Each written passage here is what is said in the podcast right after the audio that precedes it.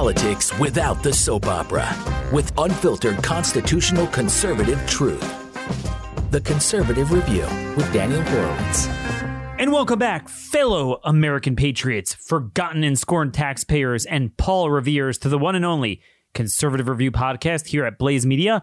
This is Daniel Horowitz back in the house, your only source of independent conservative news and views in depth about the issues of our time. And I know you guys every day come here to find the real truth. You know intuitively you're being lied to. You know that. But you just want you want the ammo. And and and this is what is so difficult. These people think we're stupid. They really think we're stupid. See, it used to be kind of nuanced what they were doing with the corona fascism and the lies. Now it's just blatant. I mean, even if you didn't study this all day, you would realize it. So you have the big news over the weekend. Tony, Tony Fauci. This guy is just a horrible human being. There is no way he doesn't know the lies he's being told. He just thinks that you and I are stupid. The question is is he right? Does he really, or is he really right in thinking that he can make us such dummies that he could get away with a statement to the effect of New York, quote, did it correctly. We should follow the path of New York.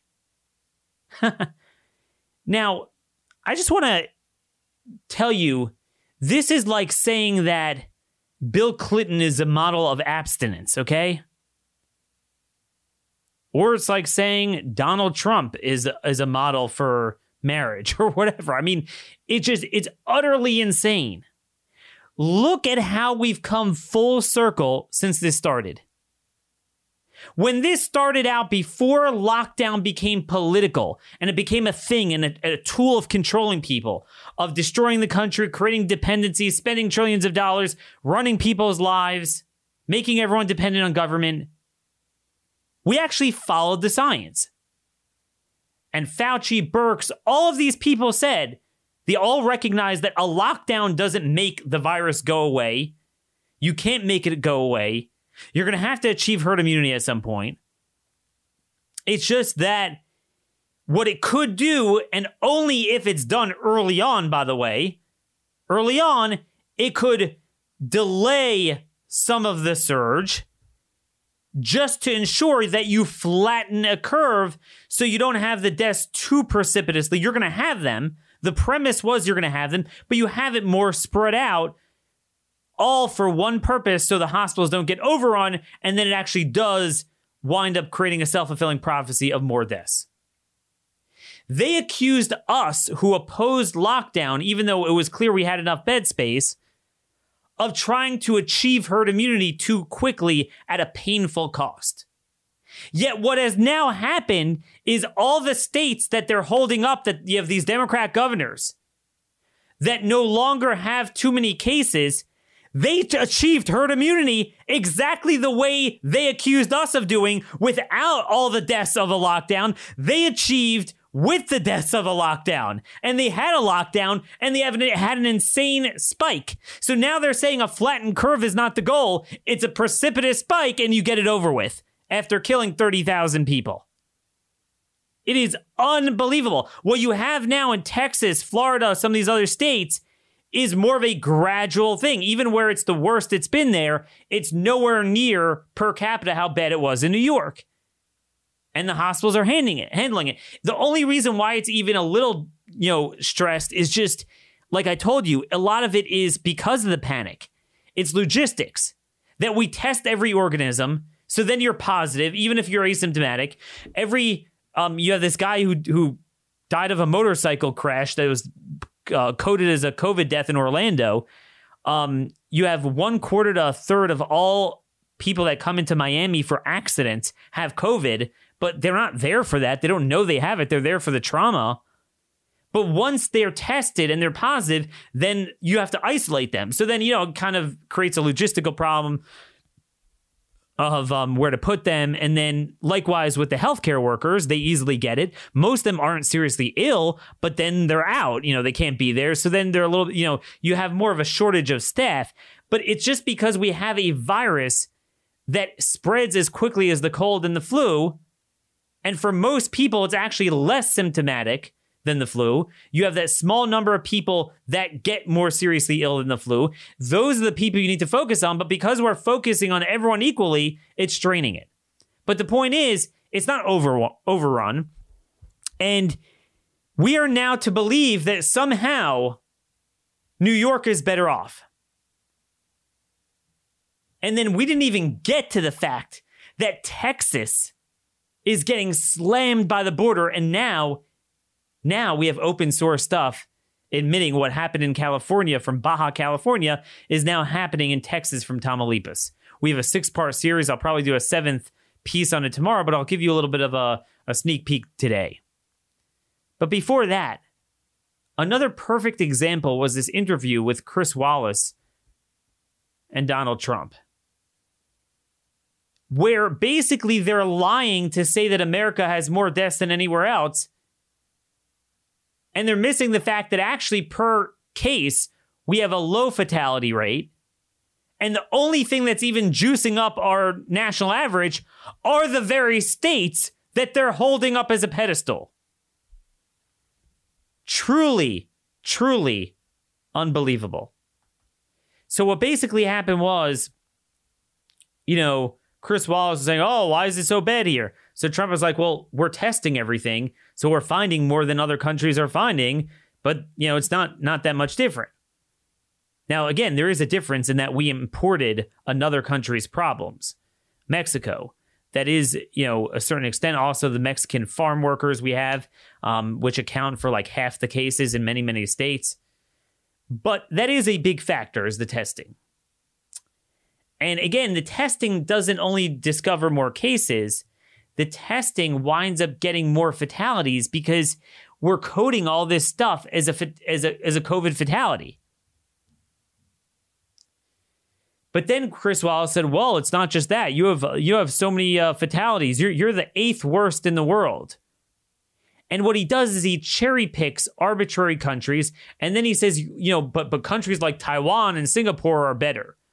Well, I mean, they're better than every country because you know they likely have that T cell cross immunity that's even stronger here. There's nothing to do with anything. I mean, no Western country was going to have the degree of immunity cross immunity from coronaviruses that Asian countries have. But here's the dirty little secret these same politicians are now praising Fauci and New York. Let me give you a degree of context here. The worst country in the world, okay, deaths per million. Th- th- that's where they're hitting us, that we have a lot of deaths per million. But again, we have a low deaths per, per case number. So how, how is that? Well, Daniel, it's very nice to have low deaths per case, but it must mean we have a lot more cases, we have a lot more deaths, so we're worse off. Who cares? But no, likely what's happening is a lot of these countries, not not Asia because that's just ridiculous, but these other Western countries, they have more COVID, but they're not detecting it, so they're not coding it as such. So America now sits at what is it? Something like um 430 or so deaths per million. The highest country in the world is Belgium at 845, almost double. You have the UK that's six, uh, what is it, like 647 or 667, Spain 608, Italy's 580, let me just give you a little bit of context. The US average again is 432, okay? New Jersey is 1776, okay, per capita. That's more than twice Belgium. New Jersey is more than twice the highest country. There are four United States states that are worse than the highest countries. Do you know who they are? New Jersey, New York, Connecticut, and Massachusetts that the media is uh, holding up as the paradigm. Do you know what's also unique about those four? They are the four main states that put positive patients back into nursing homes. That's what did it. And yet, still, America is well below Belgium, UK, Spain, and Italy, and, and a little bit below France. But what's driving it is mainly those states. So uh, they have the nerve to say, hey, America has so many deaths. And then they say, New Jersey and New York are great. It's mentally ill. Now let me show you. Arizona is 379. It's a little bit below the average. And again, probably half of that is from Mexico. And Florida is 232, a little bit below Canada and significantly below the Netherlands, where they're celebrating. Florida is right at Switzerland, right at Switzerland, which is widely praised for having a good result. And then Texas is way down, almost half of Florida and Switzerland. So that's the thing. You got to put that in context. But yet the media makes gold crap and crap gold. And that's the thing. You look at, at, at the case fatality rate. And America's case fatality rate is going is plummeting because we're having so many more cases, but relatively few deaths to the cases. France has a case fatality rate of 17%, UK 15, Italy 14, Sweden even 7, Germany 4 and a half, Japan 4, America's about at 3.6, below Japan. Now you say, "Well, Daniel, come on." That's because, you know, Japan had very few cases, but, you know, so therefore in totality they had much fewer deaths per million. You're right, you have, you know, fewer cases uh, deaths per case, but you have so many cases, so therefore much more deaths. But but again, that's part of the problem because a lot of the deaths are BS. They're inflated. And the biggest proof is Sweden. We're actually below Sweden in the case fatality, way below. But Sweden had a much better result than America. As we've noted before, if you look at Sweden's excess deaths, they're very little. Sweden has an even more liberal way of coding deaths than we do. That's really what it's a function of. But on the other hand, they don't test as much as we do. So the case fatality rate, right, the percentage is going to be higher. But you have more cases there too. They're just not bothering with them because it's not really killing anyone. But also remember, some of these other countries, you could brag about how great results they had. They're going to eventually get it. So our case fatality rate is an important measure because that demonstrates that yes, we have a lot of cases, but we're likely pretty close to saturation levels where this is going to tail off. Whereas the other countries are going to have second waves, like you see Israel and Australia, several other countries are getting now.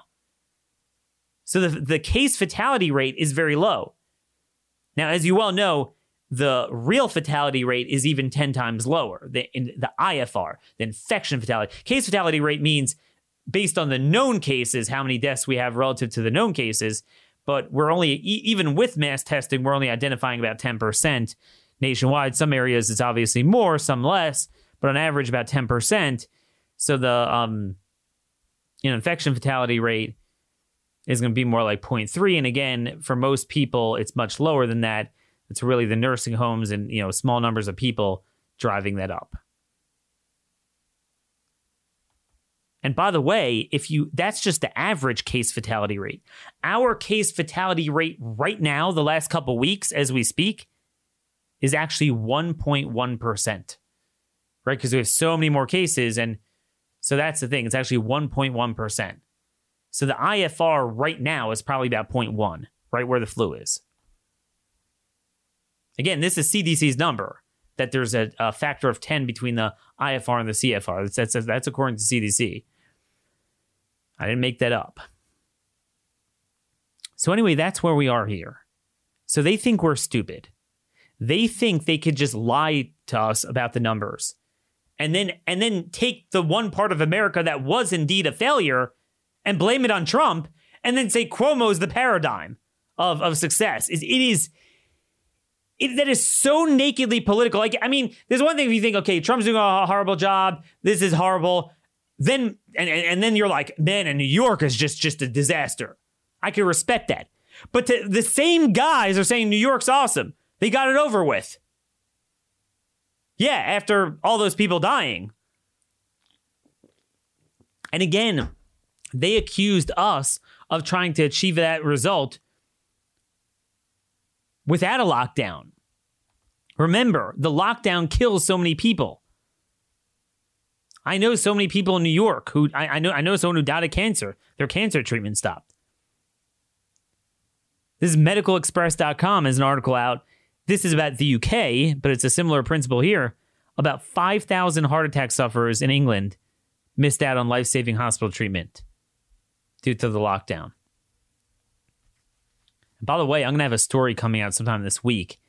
It turns out it's not just the states that shut down so called elective surgeries. It's actually Medicare at a federal level said they wouldn't pay for it. Something I'm going to have for you, hopefully more for you later in the week. But then we get back to the border. We get back to the border. Well, finally, a local, not a not a national news, this is a local NBC affiliate. I give them credit for having the guts to report this. This is the valleycentral.com. Rio Grande Valley Hospital is also treating Mexican nationals seeking COVID 19 treatment. I want you to understand they are locking us down. They are w- making us wear masks. They're saying we have to do this to ensure the hospitals don't get flooded. Then they bring in Mexican nationals to flood the hospitals and then say, hey, the numbers are too high. We need an even stronger lockdown on Americans. This is a sick, demented, unjust government. I want you guys to think about the profundity of that juxtaposition and how powerful it is. If you haven't heard the last show, it was Friday's show we had with Jessica Vaughn about basically we shut off all immigration and travel except for the ones that actually were most likely to bring it in, like refugees, the border. So you can't come to the border unless you're coming for COVID treatment or unless you're an LPR or, dual citizen. And even illegal immigrants, where we did turn them back, if you're an illegal immigrant with a serious case of COVID, what do we do? We send you to the hospital. But anyway, anyway, let's read this article here. Valley Central. Sydney Hernandez, who's by the way, I, I followed her. I know her from just uh, immigration reporting. She is, you know, really the top notch uh, reporter in in that part of Texas. KVEO, as hospitals in the Rio Grande Valley remain packed at capacity, doctors say they're not only treating Rio Grande Valley residents, but people across the border seeking medical attention. We were, quote, we were giving care to our population, but also to patients from Mexico. By law, we must give medical attention to anyone who comes into our hospitals, said Dr. Yvonne Lopez, MD, medical director of McAllen Hospital Group at McAllen Medical Center. That guy is the medical director of the epicenter. Okay, so, I mean, th- this is the number one source here. This is no longer uh, some right wing blog. Doctors on the front line say legally they cannot turn someone down for medical treatment. By law, if a patient arrives to our hospital, we need to provide all the care that is needed, said Dr. Lopez. Um, the border is closed to non essential travel. Um, where is this? But according to CBP, individuals traveling for medical purposes, such as to receive medical treatment in the United States, is permitted. You can read more about the border shutdown here. Um, quote, one of the factors is the border. We in McAllen Medical are receiving many patients from Mexico. They are coming in because their resources over there are also limited. So they are coming into our area seeking medical attention. And by law, we have to provide it, said Lopez. The patients that cross the border say we don't have hospital space over there. The oxygen is gone. We don't have medications. So we cross the border. That's the situation the border. Dr. Ivan Melendez, the health authority of Hidalgo County, says Mexican nationals are coming due to the lack of medical resources in Mexico. Quote, contacts I have from my friends that are in Matamoros and Reynosa, those are the two cities I've been telling you about, paint quite a grim story. That story shows hospitals packaged to the gills. There aren't any beds, people can't come in. I had one say someone send me a list of 45 people in a particular hospital in Reynosa, and 45 people out of 45 beds diagnosed with a typical pneumonia. And I called him and he said, We don't have tests, so we're assuming they're COVID. The river is a poor area and we know people are coming over. And yes, we see people coming over that indeed are Mexican nationals, but do I see it as a predominant amount? No. Do I have a number? No. Is it anecdotal? I believe so. So are they coming? Yes. Folks, I want you guys to understand. I want you guys to understand how profound this is. Okay? This is Sunday. I want you guys to write this down.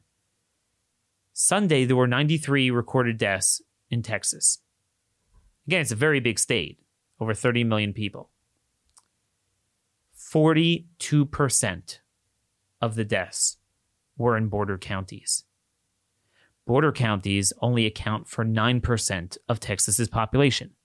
9% of the population, 42% of the deaths. And folks, it's not just the per capita, it's also the population density. Dallas and Houston are much more dense than the border counties. It's not just that they're more populous. What we've seen throughout the country is that population density plays a big role. This is astounding. And again, it's simple because Hidalgo County, the border counties, they have their own cases, but then they're getting the most serious cases from Mexico. It's like a it's like a drain off. So of course they're going to have the most deaths. This is what I said from day 1. I said, look, you're going to have mainly due to seasonality and latitude, it didn't really come there much until now. You're going to have in the southern states. It's generally mild, generally younger. I do believe a certain amount was spread by the protests and the rioting, but generally, you're not going to see too many deaths except for at the border. How long? I've been telling you that for about three, four weeks. And, and, and, boy, was I proven right. Because again, that was Mexico's first wave, and we're getting all. I mean, and, and here's the thing Mark Morgan, the CBP commissioner, did an interview with Breitbart and it said, Mexican nationals aren't coming. And then he goes on in, in the article to say, they're just dual citizens and LPRs, which are green card holders. So, first off, a green card holder is a Mexican national. So he contradicted himself. Now, I think what he meant to say is they're not illegal. They're they're legal immigrants or or um dual citizens. Now he's pissed off at me because like he somehow thinks I'm trying to blame CBP. I'm not. I'm not making an immigration argument. I'm making a virological argument I'm making an anti lockdown argument. I'm saying even if they have documentation, there's a couple things to note about that. You can't blame Americans and say it's because you had Memorial Day barbecues and because you had, didn't have a lockdown and you reopened that you have this be honest about where it's coming from. It's coming from Mexico. Again, not all of it, but the serious, the most serious, highly concentrated deaths per capita cases are coming from Mexico. That is incontrovertible at this point. From the data and also the medical directors in the hospitals in Yuma and Hidalgo and then in Imperial County, California. That is settled fact. So before we get into what we should and shouldn't do about it, be honest about where it's coming from.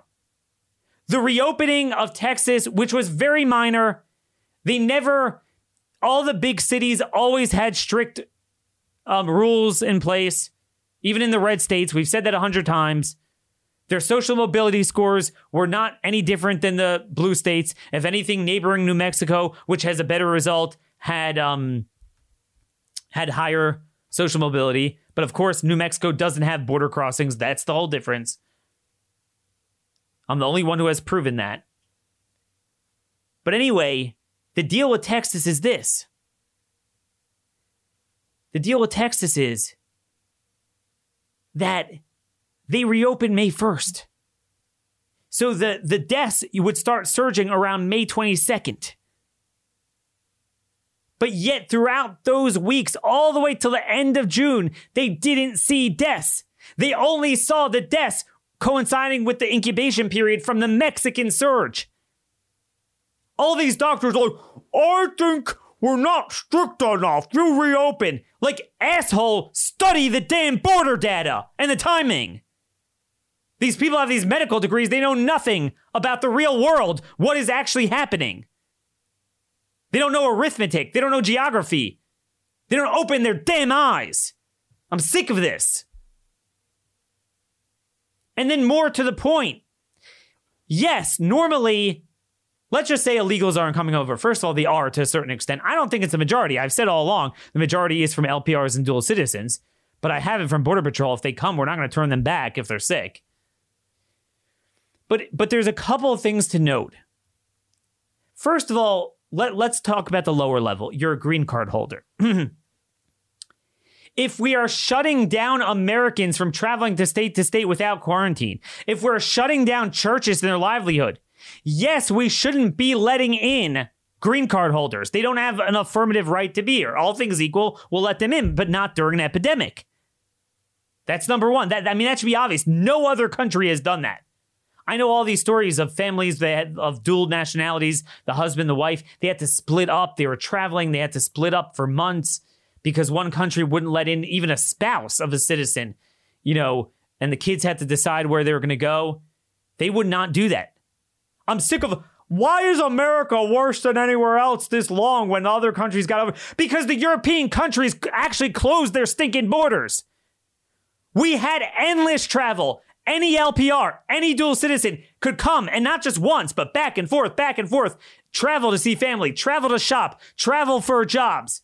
Then even people of a lower level, the border crossings or, or, or B visas, if they were deemed essential, which was most of them, they were able to come in. Of course, they brought it in. And then you are exempt from the travel ban if you come to seek medical attention. I'm not kidding you. Even if you're not an LPR. So if you're an LPR, you're uh, exempt, or if you're coming for medical attention. Well, they're coming for medical attention. So we had a travel ban to keep out COVID. Unless you come with COVID, then we bring you in. And even a dual citizen, what other countries did was in, in March, you say, all right, guys, one shot. You have one chance to come in. But if you're going to wait to stay in Mexico till May until you um, catch it, then, I mean, dude, what do you want from us? We have the right to shut the border. And then also, the Americans who lived on the American side, but of, you know, Spanish heritage, and they travel back and forth every day, every week, we allowed that to this day, there is no mandatory quarantine. To this day, you're quarantined if you come from Texas to New York, to New York but not from Tamaulipas to Texas.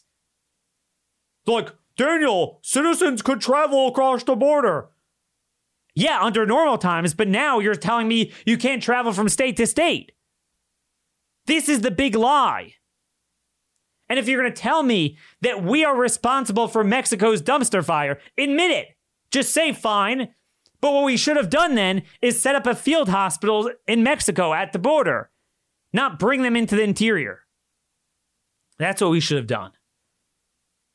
It's a no brainer. They think we're stupid yeah, it just happens to be, you know, counties with few people and low population density don't have any very few deaths, except for at the border where they have more deaths than anywhere else. But you know, it kind of just works out the way it's because you guys were having these barbecues and you weren't wearing a mask.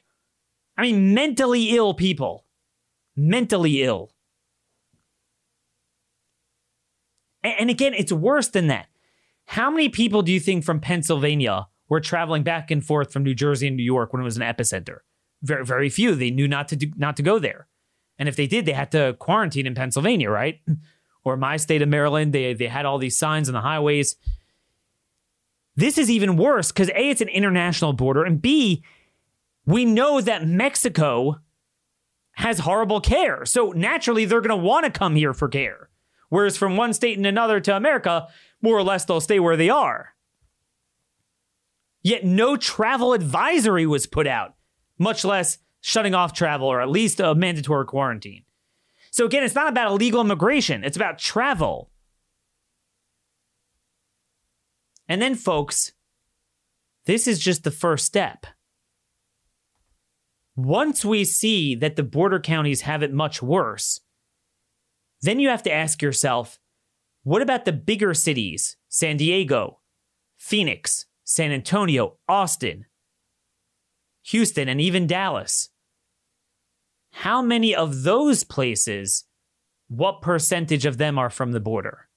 Because remember, at the border, that's the whole irony of the border. The border has few hospitals because the border is tiny population and therefore should get few cases. But they got a lot of cases because they got all of Mexico's cases. So the hospitals didn't have enough room. They had to transfer them. This is from the Texas Tribune. Okay? Texas Tribune. The trip from the Rio Grande Valley to the Panhandle, this is Amarillo, is too far to make in a helicopter. So earlier this week, when an intubated COVID 19 patient left Harlingen, that's in uh, Cameron County, it's at the border, near the state's southernmost tip for Amarillo, its northernmost metro area, hospital officials sent a fixed wing airplane. This, the South Texas hospital, inundated with a surge of sick and dying coronavirus patients, had tried sending the severely ill patients to closer facilities, but Northwest Texas healthcare system was the first hospital between them and us that had the capacity to take the patients, said Dr. Brian Weiss, the Amarillo Hospital's chief medical officer. What that tells you is that patients from Hidalgo, which a good number of them are, we now know are from Mexico, are now being sent as far as Amarillo. So, how many of those numbers are from the border? They don't tell us because they think we're stupid, but we're not. We know the truth. We know the truth. Again, I want to be clear because of seasonality and latitude and the protests and the fact that these states barely got saturation to begin with, they were going to get a certain baseline level.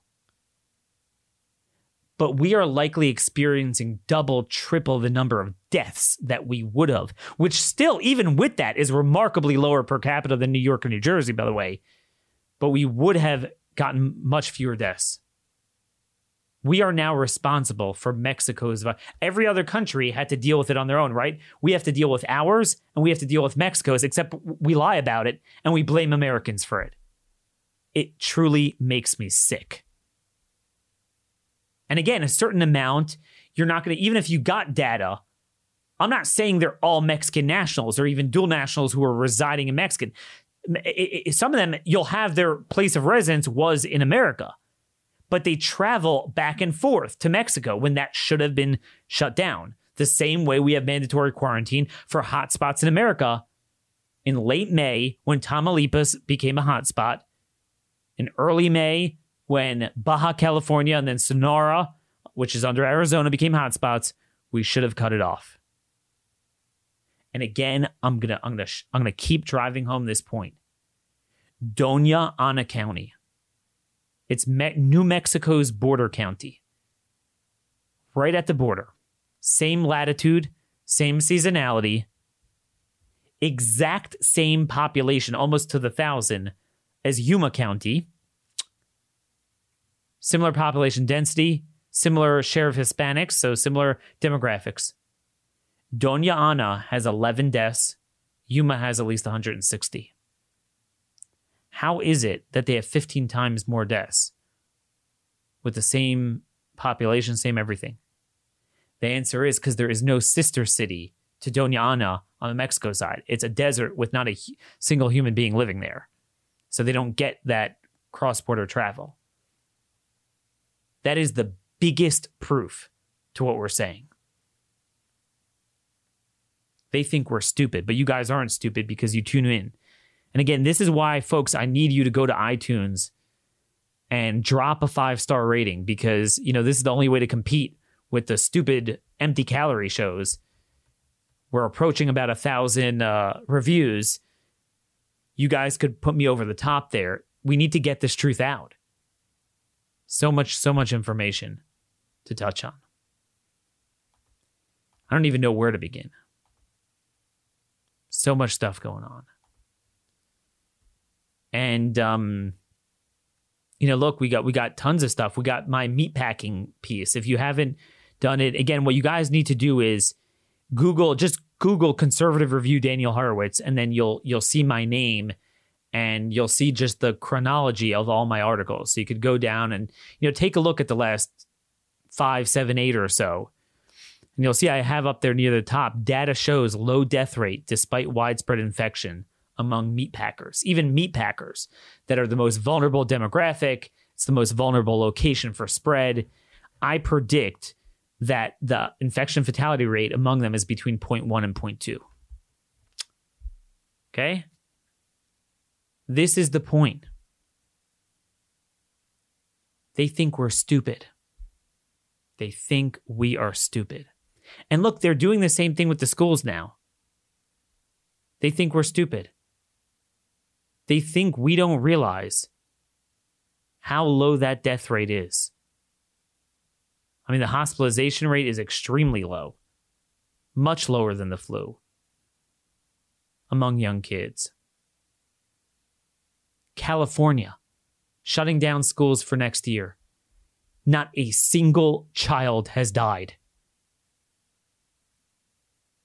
Not a single child has died.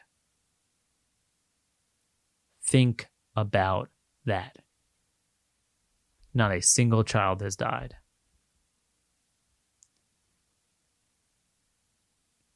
You know what? It's the same way they think we're stupid about the blood libels matter. They think we don't know how to read data, that somehow, oh, police attack blacks more. Somehow blacks are dying because of police. They are dying, and you want to talk about children. You're a child in an inner city, you're 50 million times more likely to be killed by a gun felon released by people who claim to hate guns, except in the hands of violent criminals. They just hate them in the hands of people who are peaceful for use it for self defense and for um, you know hobbies that are extremely responsible with guns. There was another case in Chicago. You might have seen it. Chicago had um, another deadly weekend, more deadly than any uh, um, any weekend of the same date in recent memory. and guess what? There was a five month old child, almost certainly black, who was shot in the eye. They caught the guy. It turns out this guy had four felonies and he was arrested for a gun felony last year and he was let out. Yet Republicans refuse to argue. They refuse to make this point. They refuse to vote on legislation in the Senate strengthening mandatory minimums for gun felons and cutting off funding f- for states that don't deal with gun violence. Why do they cede the gun violence issue to the left? We should be championing that. I'm all for clamping down on gun violence. Except you don't clamp down on the gun, you clamp down on the on, on the evil guy that pulls the trigger. They want to lock up the guns in jail and let out the gun felons from jail. Yet Republicans run to the left. You have the RNC putting out all these ads. Oh, Biden hates blacks because he uh, went and voted for the crime bill in 1994. Like you know, they, they're hitting him from the left. By the way, it's the same thing. I'm not kidding you. Eric Trump, I guess he's more like Ivanka, not like Don Jr. He put out um, on Twitter a, a clip of Biden from years ago on Meet the Press or something, where basically, you know, he was opposing the homosexual agenda. Quote, I hope everyone in the LGBTQ wow, I got all the letters in there, community is able to see this video of Joe Biden. I mean, really? Th- th- this is what we're doing now? And let me get back to what I started with with Trump and Chris Wallace. Like, on the one hand, I'm defending Trump because he's right for the most part. I mean, he, you know, sometimes exaggerates. Like he said, we have the lowest mortality rate. It's not the lowest, but it's it's towards the bottom of the main industrial countries per per case, the CFR. But anyway, like Trump built up Fox News, Fox built him up. Fox elected him over Cruz. We all remember that in the primary. Now he's upset with them. Well, you know what? You live by, by Fox, you die by them. He, he watches Fox News all day. That's where he gets his news from, by the way. And I have that from a lot of good sources. So, I mean, look, you know, it's a love hate relationship. And then number two is like, I'm sitting and defending him like Trump did a much better job than New York. But who is saying that New York is the best? It's Fauci. The last time I checked, Fauci is not a fourth branch of government. He works for Trump. Yet he is the king of the country. He is more powerful against us than any cabinet member ever was in any administration. So, what's the point in having Trump as president if he's going to do this? He's his own worst enemy own worst enemy. So that's with that. now, I got a lot more going on here. We're going to try to get into masks this week, assuming I have time for that. And the fraud behind that. But I just want to read to you a synopsis of an interview that an Oxford epidemiologist did with this British podcaster. Um, it's called Unheard, U N H E R D dot com. Um, he has these great videos with um, really good good guests, and basically, this is Professor Carl Heneghan of um, Center for Evidence Based Medicine, uh, and he's on there. And he also had, no, I'm sorry, he's from Oxford. And then you have Tom Jefferson is another guy from there. I think they're both from Oxford. Now, let me ask you guys have you ever heard of the Imperial College of London before this? I doubt any of you have. Have you ever heard of Oxford? Well, I'm sure all of you have. In many respects, it's regarded as the most prestigious institution of academia in the entire world. From day one, they opposed lockdown. From day one, they opposed these models. Why, why didn't we listen to them? You know, I'm saying I'm I'm always lectured to at like the, the medical community believes this even though they don't know anything I just said in the last 40 minutes that disproves everything they say because they're too busy with their head up their rear ends. But here you have Oxford epidemiology that opposes from day one. You had a couple others, Professor Gupta also. But anyway, let me read to you this on masks. This is from Tom Jefferson, a quote from him Aside from people who are exposed to the front lines, there is no evidence that masks make any difference. But what's even more extraordinary is the uncertainty. We don't know if these things make any difference. We should have done randomized controlled trials in February, March, and April, but not any more because viral circulation is low and we will need huge numbers of enrollees to show whether there was any difference. And meanwhile, Fauci said he doesn't want to do one because he thinks we're stupid he thinks he could pull the wool over our eyes. This is Carl Heneghan. By all means, people can wear masks, but they can't say it's an evidence based decision. There is a real separation between an evidence based decision and the opaque term that we are being led by the science, which isn't the evidence. And that's exactly, exactly right. There has been no evidence based controlled clinical study showing this. Next thing, the life cycle of the pandemic. This is from Carl Heneghan. One of the keys to the infection of the infection is to look at who's been infected, which shows a crucial difference when comparing the pandemic theory to seasonal theory. In a pandemic, you'd expect to see young people disproportionately affected, but in the UK, we've only had six child deaths, which is far less than we'd normally see in a pandemic. The high number of deaths with over 75s fits with the seasonal theory. It's very interesting. We're going to explore that in the coming days. Um, the stability of the virus is far less when the temperatures goes goes up, but humidity seems to be particularly important. The lower the humidity, the more stable the virus is in the atmosphere and on the surfaces. It's now winter in the southern hemisphere, which is why places like Australia are suddenly having outbreaks. On lockdown, Carl Heneghan, Many people said that we should have locked down earlier, but 50% of care homes developed outbreaks during the lockdown period. So there are issues within the transmission of this virus that are not clear. Lockdown is a blunt tool, and there needs to be intelligent conversations about the what mitigation strategies can keep society functioning while we keep the most vulnerable shielded. And again, that's the dirty little secret. There's so many examples of people, either those with massive PPE on them, like in healthcare settings, or locked places that were already locked down. In prisons, they weren't allowing visitors forever. And they got it anyway. There's something very godly about this. That there's just, and this is what a lot of the European scientists are saying. They, they have a lot more humility. They're like, look, you know, a lot of it's luck. We just don't know.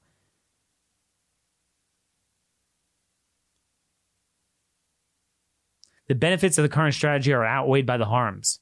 When it comes to suppression, only the virus will have a determination in that. If you follow the New Zealand policy of suppressing it to zero and locking down the country forever, then you're going to have a problem. This virus is so out there now, I cannot see a strategy that makes suppression the viable option. The strategy right now should be how we learn to live with the virus. I'm a survivor of four pandemics, and for the other three, I didn't even realize they were going on. People died, but nothing changed, and none of the fabric of society was eroded like this response. Do I see steps being taken at a European level about learning from our mistakes and changing policies? The answer is no. It's funny because, I mean, I think he's talking about England, but in the Nordic countries, other countries, they're being more logical about it.